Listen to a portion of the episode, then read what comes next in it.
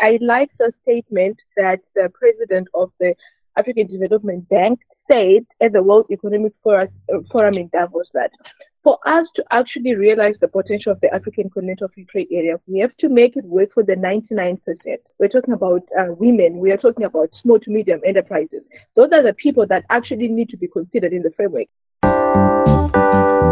There's still a lot that needs to be done in terms of sensitization, in terms of information that needs to be given to informal traders, whether it's in the form of infographics, pamphlets, or just discussions held at grassroots level. Good evening, everyone, and welcome to the Africa Asia podcast, the Africa We Want. Uh, it's another good day to be discussing uh, a topic on Africa trade. So, with me tonight is Chido, as always, and we have a guest, Ayanda. I will have Ayanda introduce herself, and then Chido will say hi, and we'll get started with the discussion. Ayanda. Good evening, everybody. Uh, my name is Ayanda Nontogozo Mpofu. I am a candidate legal practitioner based in Bulawayo, Zimbabwe. I have two degrees from Rhodes University, the first being a Bachelor of Commerce and the second being a Bachelor of Laws. And my interest areas are trade, competition, IP law, especially looking at consumer protection and environmental law. And I'm very happy to be here to discuss one of my most favorite topics, if I'm being completely honest. Okay, okay. Ayanda, it's lovely to have you tonight. And Chido, you can say hi uh, to everyone. And Chido can then go on ahead to introduce our topic of tonight by starting to give a brief summary of free trade area and especially focusing on the after. Chido? Uh, thank you so much, Christine. It really feels good to be back. Uh, I think I took a week or leave of absence last week, and I really missed being on the podcast show. So, again, guys, this is Chido, and I'm so excited to be here today talking about um, one of my most favorite topics, which is informal cross border trading in Africa, uh, mainly because in so far i have knowledge from obviously attending school and learning about it. I also had to witness um, firsthand in my own household uh, quite a lot in respect of informal cross-border trading. But before we get into the conversation let me not just let me not jump the gun and uh, do as requested uh, which is basically to give an overview of uh, intra-Africa trade, particularly in respect of the African Continental Free Trade Area, the AFCFTA. So I think, uh, as we already know now, the excitement is obviously dying down. We were so excited in January uh, that the AFCFTA was fine, initially was officially launched on the 1st of January 20, 2021 uh, with the first trading um, arrangement or transaction happening live in terms of the preferential trade terms, and we were so excited. But now it almost feels like the excitement is dying down, not because the AFCFTA has ceased to exist, but because it's not a one day process, but there are constant negotiations that have to take place. So basically, um, the AFCFTA is um, is aimed to create a single market for goods and services and facilitates for the movement or the better movement of persons to promote industrial development and sustainable economic growth within the continent. And this is in light of the Agenda 263, which basically is trying is aimed at an Africa that we want, where there is, you know, great economic development. So maybe just to to try and uh, appraise our listeners as to where we are currently. So when the AFCFTA was officially launched on the 1st of January 2021, uh, there were what I would call phase one negotiations had already been completed. So within the phase one negotiations, there was um, the agreement itself establishing the African Continental Free Trade Area. There was a protocol on trade in goods a protocol on trade and services, and also a protocol on rules and procedures on the settlement of disputes and their annexes and, and, and appendices. But what I also need to highlight is just because we got to a point where it was announced that these had been um, successfully negotiated, it doesn't necessarily mean that all the nitty gritties that pertain to those uh, agreements had already been uh, concluded. For instance, right now, there are issues that are still outstanding, like rules of origins, schedule of tariff concessions, and schedules of specific commitments on the five priority sectors, which is basically the business services, the communication services, finance, tourism, and trans- transport. And these outstanding issues they are very integral to the full operation of the African Continental Free Trade Area. So before we obviously judge and say it's not working or it's not operational or there's not much that's happening, we also need to understand that these are some of the underlying issues that are still being negotiated that actually underpin the whole uh, the whole structure for the African Continental Free Trade Area. And secondly, maybe to also indicate that within the phase two of negotiations, which we currently are in right now, and people are obviously busy trying to negotiate, um, there is there there has to be a protocol on um, there has to be a protocol on on on, on competition law, uh, protocol on investment facilitation that also has to be negotiated within the second phase of negotiation. And then uh, we then have the phase three that will obviously speak to the protocol on e-commerce or the digital trade protocol as they are obviously probably going to change it to, which is something very exciting for me. So I think basically that would be what I want to add on to the the knowledge that we have already, you know, put out there, Christine, in respect of the AFCFTA, because I'm you know, coming from this perspective that we have we've spoken about it for, for a long time. We've uh, praised the public with respect to the nitty gritties as to the objectives and the benefits. So maybe just to add on to that, this is currently where um, negotiators are at this moment, and this is probably uh, just to say this is the direction that we're taking as a continent, and it's still an exciting initiative, and we should continue being excited about it. Okay, Chido, this is quite uh, good information you're adding on to the discussions we've already had in the past. And but if the unique aspect of today's discussion also is because of it's the informal cross-border trading, and this is noting like uh, we've noted in the past, around 70% of at least the statistics then from the OECD were that 70% uh, of trading within Africa is in the informal sector. So if there's any cross-border trading, then the informal sector would imagine that's where we'll be seeing quite a bit of movement, even if, as you've noted, that there's quite a lot that might have to be uh, finalized before we can judge it effectively and say that after is not working. Ayanda, if I may ask you for your perspective on uh, what are the challenges uh, of you know like that are being experienced you know with cross-border trade and how can the after framework help alleviate some of these challenges you could also you know like mention about some uh, notable benefits of cross-border trading in both in boosting the economy um, and you're free to speak about the perspective from Zimbabwe, where you're based, to South Africa, to Southern Africa, sub-Saharan Africa? Just generally comment on that. Um, with trade in general in Africa, it's no secret that even before we started the AFCFTA um, trade negotiations, there were already trading blocks that were in existence, with, with in existence rather, um, in Africa, with the most spoken about being COMESA and SADC.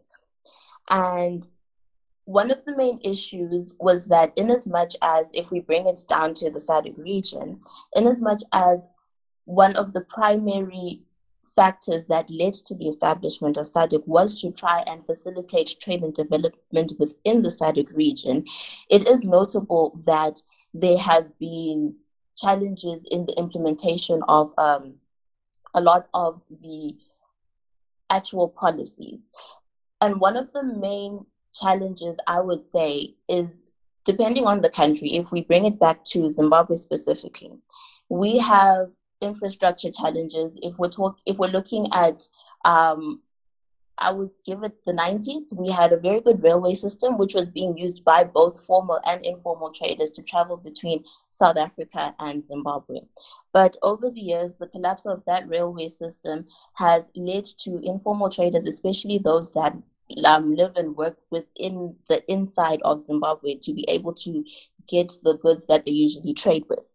And then when we look at places like Mozambique. The instability in that region also makes it very difficult for the implementation of policies in um, especially in terms of trying to stabilize the SADC region as a whole.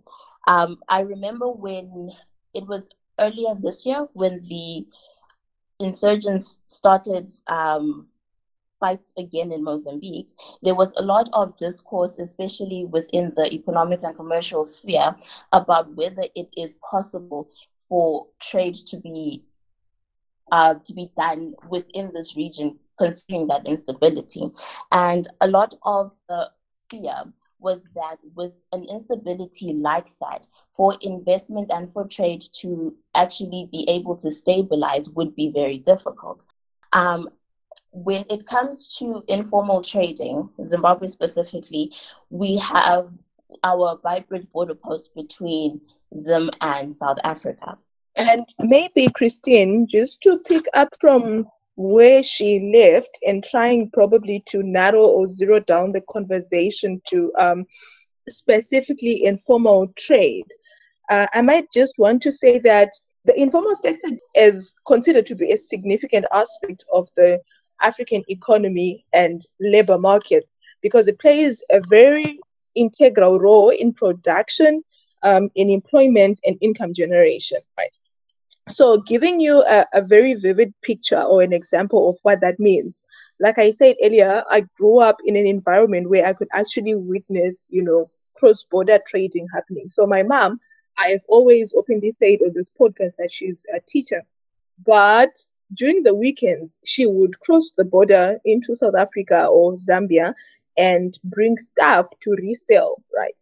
And that obviously had an implication on our own household income, right? And if, if if you then think about the other women that she would participate in that in those activities with, they were not uh, gainfully or formally employed, so that became their own source of employment and income generation. I, I was actually reading an, a report by the Afreximbank, Christine, which was very interesting because it actually says that for the for the framework of the AFCFTA itself to actually, you know, realize the objectives that it was created for, right? It actually has to strengthen informal cross-border trading in Zimbabwe. That is the not in Zimbabwe, sorry, but in Africa. That is the on not the only, but the most important way that it can actually realize its potential. This is premised on the fact that in Africa, in as much as we might not have the clear statistics as to how much or, or, how much constitutes uh, informal cross-border trading from all the trade statistics that we have, it is believed that they actually constitute the majority of the of, of cross-border trading that is happening in real time. So if we are going to be realizing the potential of the AFCFTA, we actually need to strengthen the structures to make sure that we empower the informal cross-border traders within the continent. Then we are able to talk about having created a single market for goods and services and free movement of people. So if you then uh, uh maybe giving you an example of East Africa, right? You realize that it is believed that informal cross-border trading could actually be worth as much as 80% of all the trade that happens within East Africa. And that's quite a huge number because then that basically says that if uh, we, we, we, we, we are saying in 2020, I'm just saying figures from the top of my head, uh, the trade the trade that was that happened collectively within the within the East African community was to the tune of let's say three billion US dollars. It basically means that eighty percent from that from that three billion dollars was actually through informal cross-border trading, which then shows the significance that informal cross-border trading actually has within the continent. And I was also reading this other guy who was saying, you know what, the problem that um, the AFCFT might actually might actually have will come from the mere fact that informal cross-border traders are so underestimated within the framework. If you try to compare the AFCFTA framework and the European Union framework or other regional economic um, and, uh, communities across the globe, you realize that it will not make sense because of this uh, how can I say the polarization of cross-border trading specifically in Africa. So you've got Europe, which basically uh, is, I mean, there are so many formal sec- formal economies within the European Union. Right? So you can't really try to take a model for integration within the European Union and think that it would really work for Africa, mainly because Africa has got informal cross-border traders. And because that's what I would probably assume negotiators within the AFCFTA framework did, you realize that we do not actually have specific rules or specific uh, policies that speak to informal cross-border trading. And, and for that reason alone, I, I would almost assume that the AFCFTA is doomed before it actually, you know, realizes its full potential. I think Ayanda is back and she might want to say something. Okay. So can I ask, um, Chido, if you mentioned anything about um, taxes and tariffs about informal cross-border traders? No, no, no. Ayanda, you can cover it. All right. So when it comes to taxes and tariffs, a lot of the times when it comes to informal cross-border trading, they are taxed at a very different level to your formal trading um your formal trading partners in a sense. So with formal trade, we have taxes such as tariffs and non-tariff um, trading barriers that are in existence. So your tariffs are the usual taxes that we know. Where if you're importing maize and you're importing one time, you pay a tax on ten percent of that maize, or however that country um, chooses to uh, tax that import. But then when it comes to informal cross border trading, because they are importing at a much uh, smaller proportion to your bigger known companies, um, the taxing income is much lower. And there is what is known as a continental simplified trade regime, which they want to introduce through the African um, Free Trade Area, which makes it possible for people to trade informally, but it also makes it more affordable for your informal sector to carry out operations through formal channels. So, what this then allows is for informal traders to actually step in and contribute in a quantifiable manner to the overall success of the continental free trade area. And as Chido mentioned, there is a lot of these issues that have not been fully ventilated and discussed or assessed by our policymakers.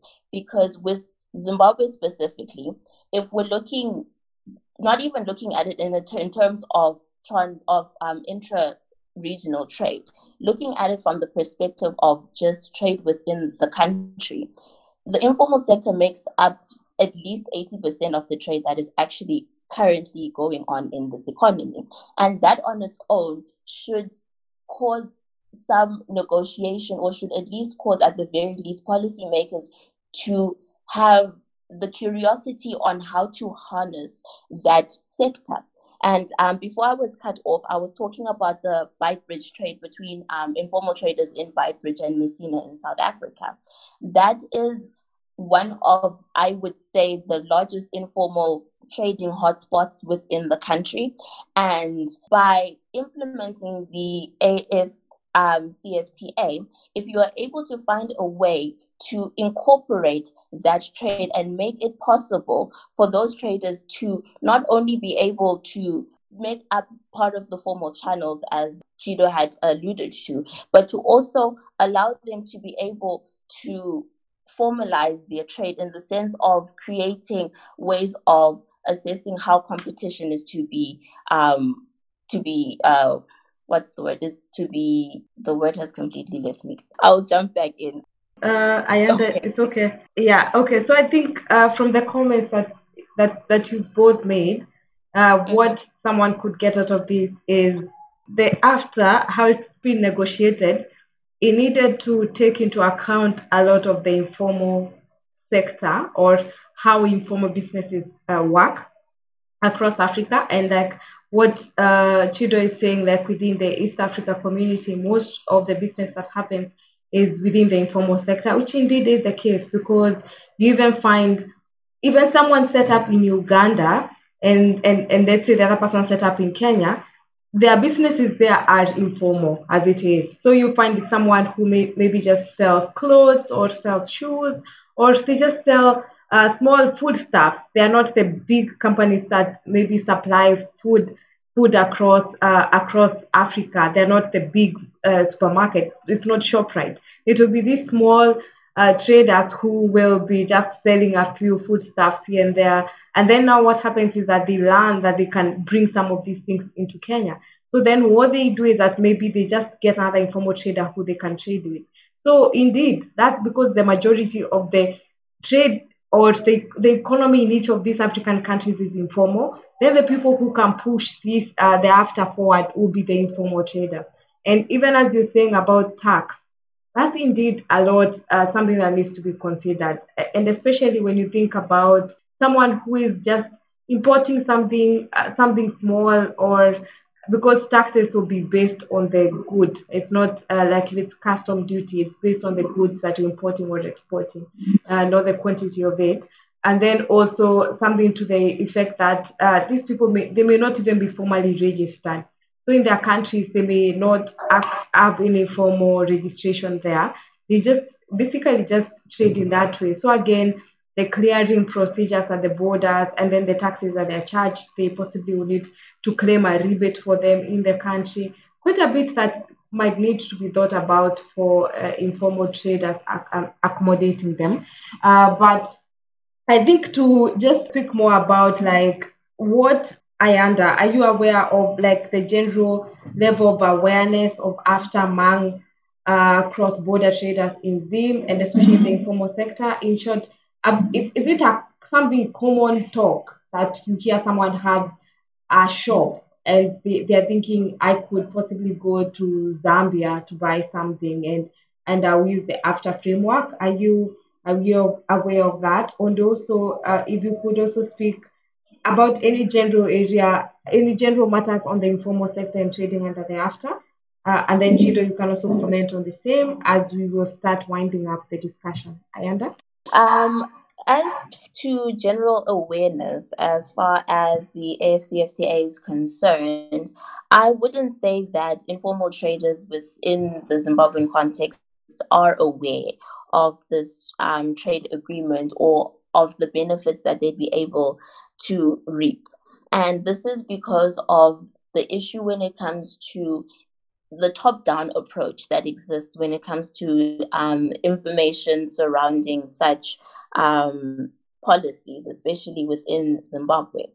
Um, going back to just the general understanding of the people that make up the informal trading sphere, it's people that don't normally have access to things like your news channels they might not watch the news every day. And it's not people who ordinarily read newspapers or are very much into current affairs.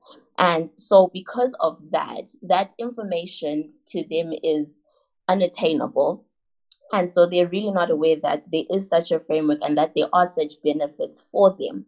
And on the basis of that i would say that governments really do need to do more to raise awareness of this framework because it's something that's spoken about in passing, but it's not something that is actually discussed in depth.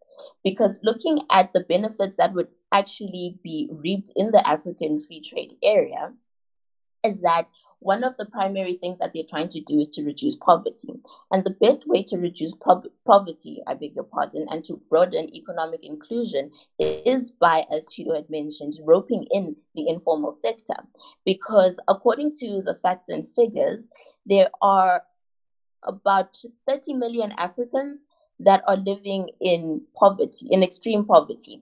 And to be able to sensitize them of the provisions of the AFCFTA and the benefits that exist within the AFCFTA, they would then be able to actively work towards moving out of that um, sphere.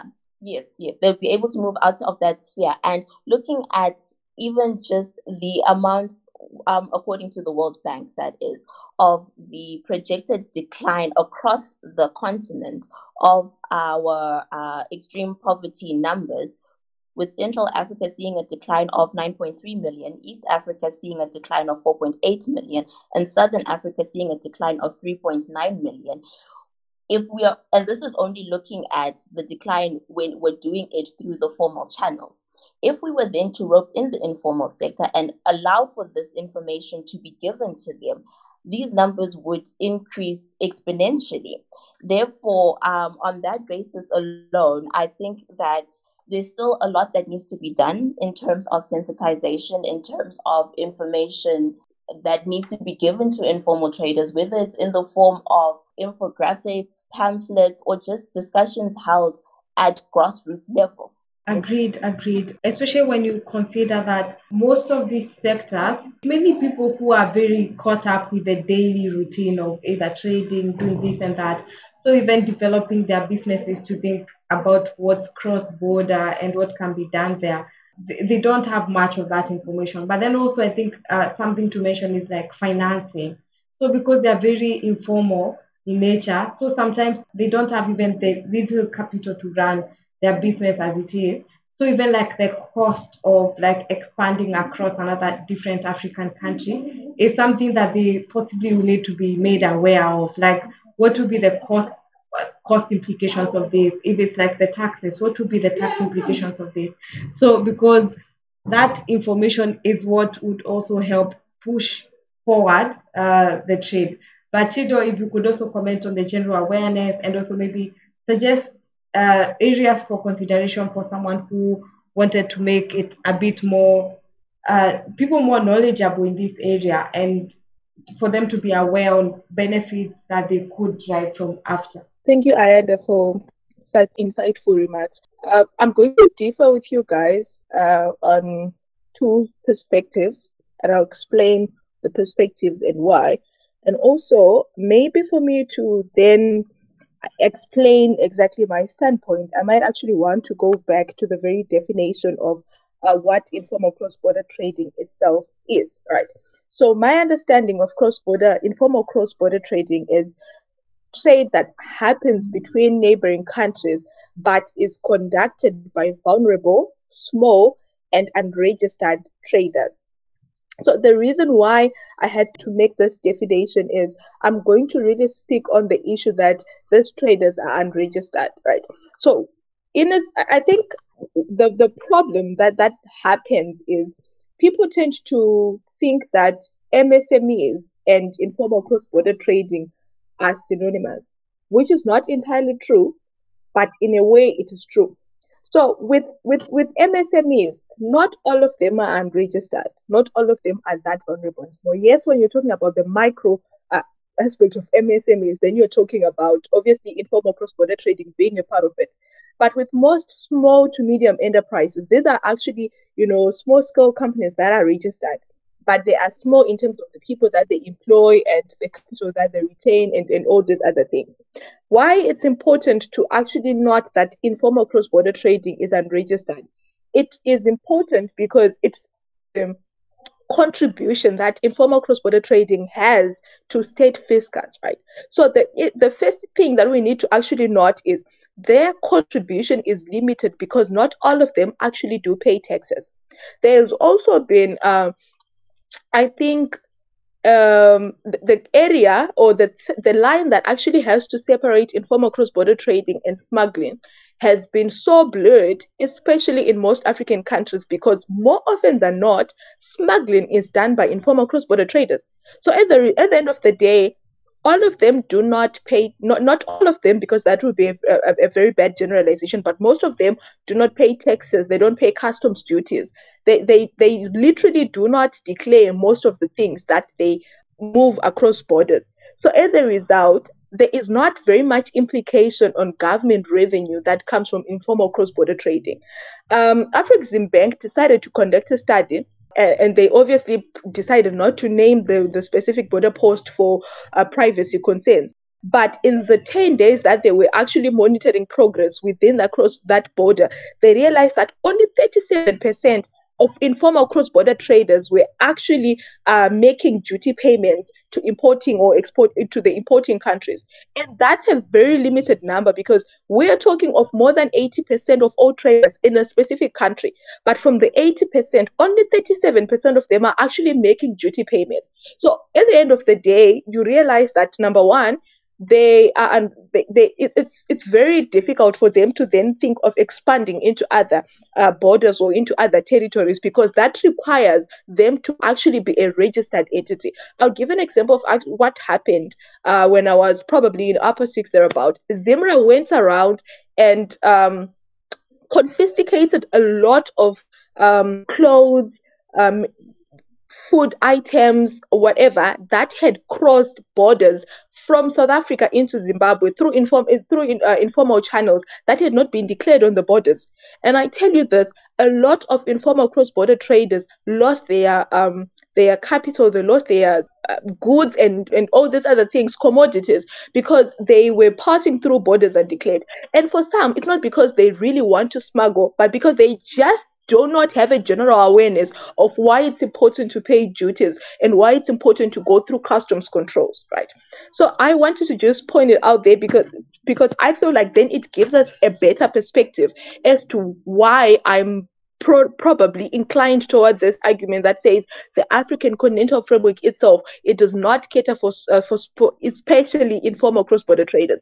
I understand there are conversations with respect to empowering women and making sure that you know um, they're incorporated in the framework and also small to medium uh, micro small to medium enterprises but i feel like there is that again generalization that if we empower women or if we make them part of the after framework automatically we are also including informal cross-border traders because uh, 70% of informal cross-border traders are women and again there is this assumption that if we include or if we integrate in small to medium enterprises, we are automatically catering for informal cross-border trading traders. But the reality of it is there is always going to be that group that remains marginalized until and unless we actually have got specific policies that define what is informal cross-border trading in terms of the African Continental Free Trade Area and come up with specific rules that apply or preferential terms that apply to cross-border uh, informal cross-border traders. And going back to the issue of awareness, I'm going to generally disagree partially on this concept that most of informal cross-border traders um, not very much into current affairs. You know why I'm saying so? Because if you look at an economy like Zimbabwe, most of the people that are informal cross-border traders are not informal cross-border traders because they want to do that, but because it's of the high unemployment rate in the country. These are people who can't find formal jobs. So they would rather do informal cross-border trading so that they survive. And I remember I, I gave an example earlier when you started that my mom, she's normally employed, right? But because the salary itself is in, inadequate to actually cater for her daily needs, she then has to supplement with informal cross-border trading. So the, the, the general awareness with regards to the African Continental Free Trade Area is not only for informal cross-border traders, not only for MSMEs, but generally the continent at large. And I feel like we need to do better as um, you know the as people who are generally aware of these issues to make sure that information gets to every each and every one of them. So i remember having a conversation with my mom and she pretty much asked me what this is about. She was like is it something that i should be excited about? Right? So she heard about it in the news. She is obviously you know reading the papers and what media is, is, is saying in respect of the African Continental Free Trade Area. But I feel like governments are not taking the initiative to then sit down in smaller clusters with these people and actually explain what this is about and what it means for them. Because I feel like if you then uh, get a, a, newspaper article that says the AFTA has become operational or it has been officially launched today, you have no idea, you know, you have no idea how it specifically applies to your side hustle. So I feel like we then need to have those small clusters that we or, or, or initiatives where we, people are sat down with and they are told what it means for them as individuals and not as the continent at large. So I feel like the problem is with informational asymmetries. I feel like information has to be broken down to an extent that a person actually understands what it means for them. And uh, maybe just to put it out there as also a recommendation over and above having a working definition and legal frameworks to legitimize um, informal cross-border trading. I feel like there also has to be a very clear legal di- uh, distinction between smuggling and informal cross-border trading. Because we obviously in as much as i say most of them don't pay taxes so most of them smuggle. That doesn't necessarily mean that all the money drain that's happening within the continent as a result of smuggling is as a result of informal cross-border trading. Because there are all other huge enterprises that are making um, that are taking this this gray area that exists within our framework to their advantage to make sure that they continue with smuggling and and and or you know the the illicit outflows through other channels um, like we've o- o- always uh, spoken of. And i feel like it's very important that within the after itself we try to streamline procedures and border controls to keep the cost of compliance minimum specifically for cross informal cross-border traders. I think i mentioned this that most of these informal cross-border traders, they are not really trading in high volumes. But then if you amalgamate the trade that they do collectively, you realize that they, they, they then become in uh, large volumes. But individually, they are not trading in large volumes. So the cost of compliance itself, if it's high, for a person who's probably just going to be uh, getting 10 pairs of jeans from South Africa and two pairs of sneakers and three blankets, and they probably have to pay equally around the same amount as somebody who's bringing in a container. It becomes a challenge. So controls have to be streamlined in a way that cater for those people that are trading minimally and you know giving you know taking a taking um into consideration the fact that they are small and unregistered. They are unregistered by virtue of them not having enough capital and not having enough, um, not meeting the, the requirements for them to be registered entities. And I remember talking to somebody who used to do, um, you know, cross-border trading, well, informal trading China, South Africa.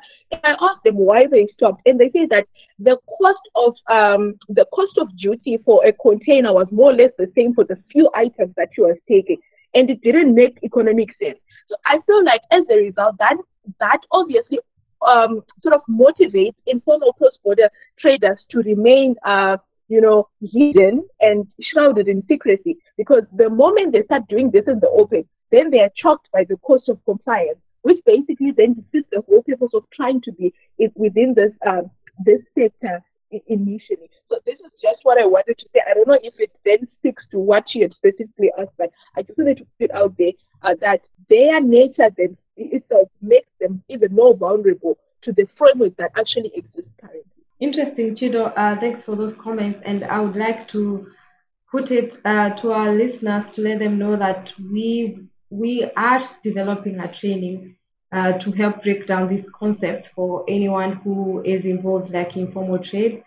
And they would like or whichever kind of trade they're involved in and they would like more information uh, we'll be developing that training and sharing it. And then also a, a discussion i think we need to have that distinction that chido has uh, made between informal trade that also seems to be smuggling and whether indeed, uh, I'm sure informal traders would say they're not smuggling, they're just informal traders. But I think we can have that additional discussion at some point. Uh, Ayanda, if you could make your closing remarks, and then Chido, and then we will end the podcast discussion for tonight. Thank you so much. Um, I believe that the informal trade is a major area that needs to be highlighted and discussed. And as Chido mentioned, there are a lot of intricacies within that trade framework that haven't been taken into account. Um, particularly, I mean, going back to um, the whole discussion about how a lot of these informal traders are trading just to survive, I would put it to the national governments because this is something that I believe needs to be addressed at a very national level is over and above just giving information to the informal traders. As Chido was saying, sometimes compliance becomes very difficult for there to be a mechanism at the national level, at the regional level, that allows for informal traders to be able to access things such as um, financial resources, such as for example, pension schemes, even because it's not only the youth that form part of the informal um, trading sector. But over and above that, um, to have a schedule of tariffs that are specifically targeted or specifically with informal traders in mind because informal trade is something that will not just magically disappear just because we have opened up um, trade within the African continent. And it's something that governments really need to sit down and consider when they're considering things like liberalization of trade, like how to empower your informal traders, whether you're empowering the informal traders within the rural context or whether you're empowering the informal traders that we find in the cities.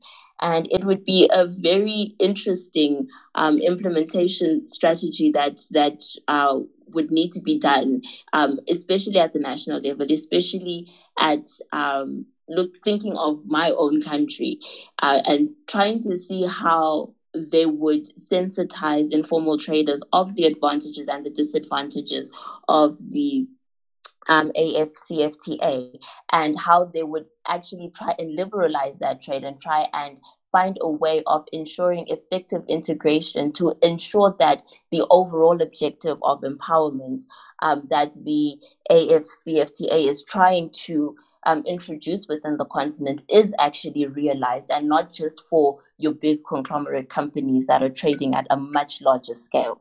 Thank you so much. Okay, Ayanda, thanks a lot for coming by tonight.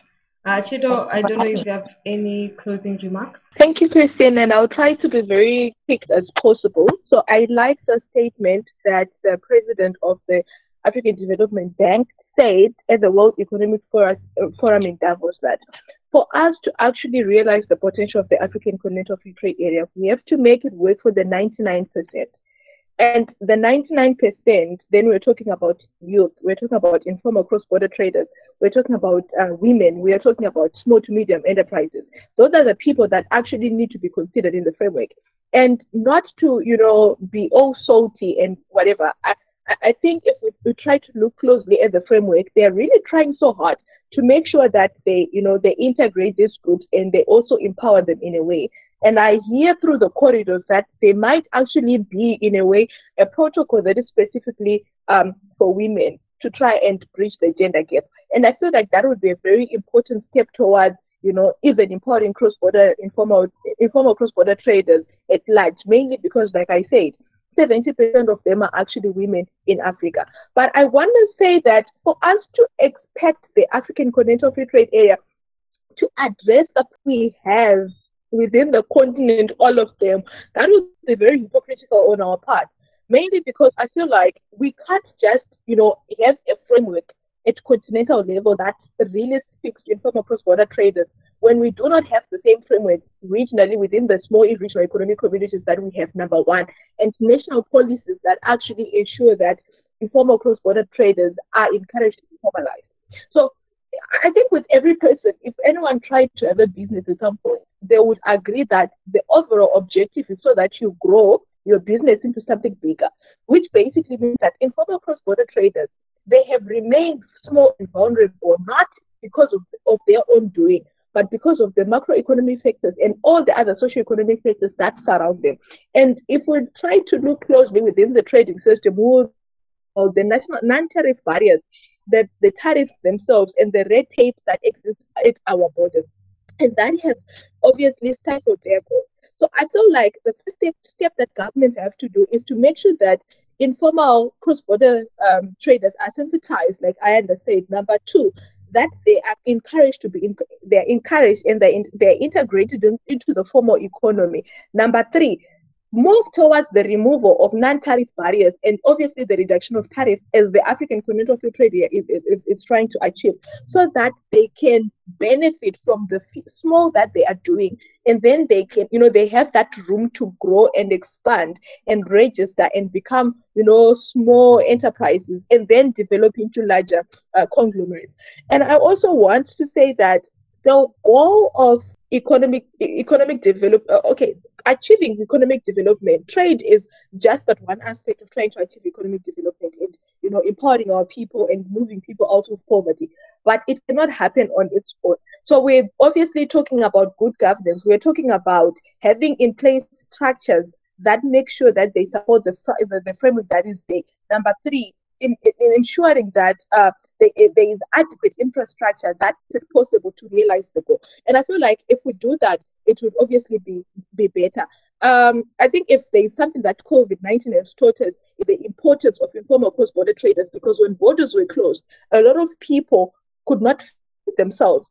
And that obviously led to how and why economies are shrinking currently in, within the continent. And I feel like as a result, we need to harness those um, lessons that we have that we are we are picking throughout and and see and, and try to come up with a way that actually works uh, and empower the informal cross-border traders in, integrate them into the formal uh, economy and again you know move towards uh, sustainable economic growth.